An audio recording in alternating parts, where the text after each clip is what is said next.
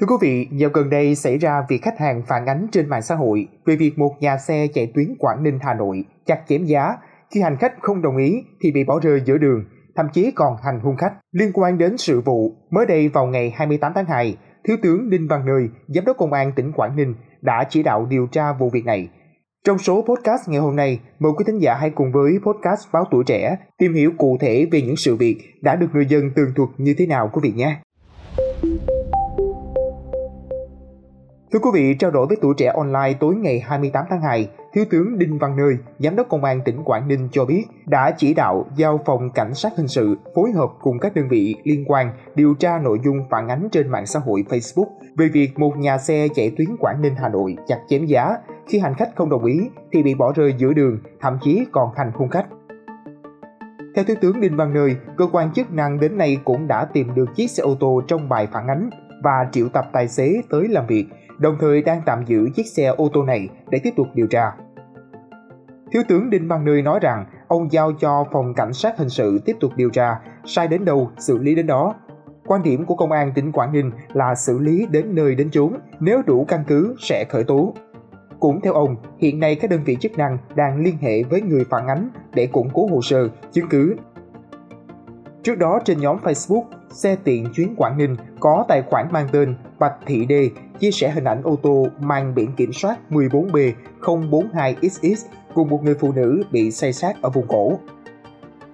Kèm theo đó là nội dung tố cho rằng nhà xe này chặt chém khi hành khách không đồng ý thì dở thói côn đồ, đuổi khách xuống giữa đường trên cao tốc. Ngoài ra, khi phát hiện khách chụp hình ảnh của xe thì tài xế còn hành hung người chụp. Thông tin trên sau khi xuất hiện đã nhận được hàng trăm lượt bình luận và chia sẻ. Đa số các ý kiến đều bức xúc trước hành động đuổi hành khách xuống giữa đường và đánh người của nhà xe trên. Đồng thời cộng đồng mạng mong lực lượng chức năng sớm vào cuộc làm rõ, xử lý nhà xe nếu vi phạm.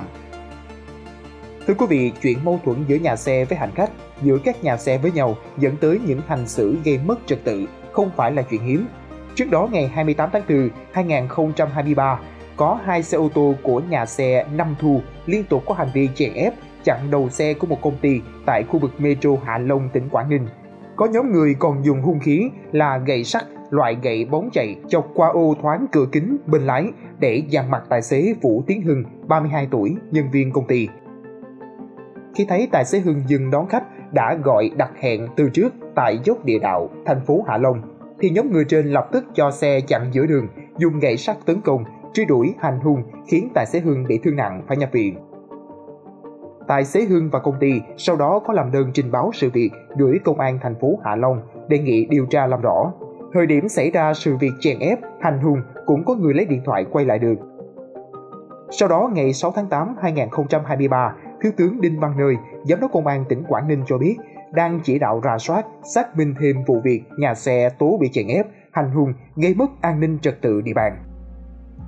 Phản ánh đến tuổi trẻ online, ông Trịnh Quang Mười, giám đốc công ty trách nhiệm hữu hạn thương mại vận tải Quang Mười cho biết, đơn vị có xe khách chạy tuyến Quảng Ninh, Ninh Bình đã được cơ quan chức năng cấp phép nhưng cũng gặp phải tình trạng bị chèn ép. Tài xế liên tục bị đe dọa và hành hung. Theo ông Mười, suốt thời gian dài vừa qua, bị một số nhà xe chèn ép bằng cách chặn đầu, ép xe không cho vượt đi trước để đón trả khách Đặc biệt, có nhóm người côn đồ chặn đường đe dọa, xúc phạm và hành hung lái phụ xe của công ty để không cho đón khách. Ông Mười bày tỏ rằng ông mong mỏi cơ quan chức năng sớm có biện pháp chấn chỉnh, xử lý dứt điểm tình trạng cạnh tranh không lành mạnh để nâng cao chất lượng dịch vụ, đáp ứng nhu cầu người dân. Trước đó, sau khi tuổi trẻ online phản ánh về tình trạng xe khách của công ty trách nhiệm hữu hạn vận tải Thiên Hoàng Hải liên tục bị chèn ép, hành hung tài xế, Thiếu tướng Đinh Văn Nơi, Giám đốc Công an tỉnh Quảng Ninh đã có chỉ đạo khẩn trương xác minh, xử lý nghiêm. Liên quan vụ việc này, Công an thành phố Hạ Long phối hợp cùng với Phòng Cảnh sát Hình sự, Công an tỉnh Quảng Ninh, sau đó đã triệu tập một số người liên quan và tạm giữ 3 trường hợp. Bốn người bị triệu tập gồm Trần Văn Khe, 51 tuổi, DDT, 16 tuổi, Đào Việt Long, 33 tuổi, cùng trú thành phố Cẩm Phả và Nguyễn Anh Ngọc, 24 tuổi, trú thành phố Thái Bình, tỉnh Thái Bình. Thưa quý vị, sau đó ngày 13 tháng 8, 2023, Công an tỉnh Quảng Ninh thông tin về việc cơ quan cảnh sát điều tra Công an thành phố Hạ Long đã ra quyết định khởi tố bị can với 3 trường hợp có hành vi chèn ép, chặn xe, hành hung tài xế xe khách các bị can gồm Trần Văn Khe, 51 tuổi, Đào Việt Long, 33 tuổi, cùng trú thành phố Cẩm Phả, tỉnh Quảng Ninh và Nguyễn Anh Ngọc, 24 tuổi, trú thành phố Thái Bình, tỉnh Thái Bình, bị khởi tố về tội gây rối trật tự công cộng liên quan hành vi chặn xe, hành hung lái xe khách trên đường. Trước đó, tuổi trẻ online phản ánh về tình trạng nhà xe kêu cứu vì liên tục bị chèn ép, ném mắm tôm và hành hung tài xế. Cụ thể, tài xế Bùi Hữu Tới, nhân viên công ty trách nhiệm hữu hạn vận tải Thiên Hoàng Hải, bị một nhóm người chặn xe hành hung khi đang di chuyển trên đường tại khu vực cầu bãi cháy. Sau thông tin của tuổi trẻ online, Thiếu tướng Đinh Văn Nơi, Giám đốc Công an tỉnh Quảng Ninh đã chỉ đạo xử lý. Công an thành phố Hạ Long phối hợp với phòng cảnh sát hình sự, Công an tỉnh Quảng Ninh sau đó tiến hành xác minh, triệu tập số người liên quan việc chèn ép, hành hung lái xe tới.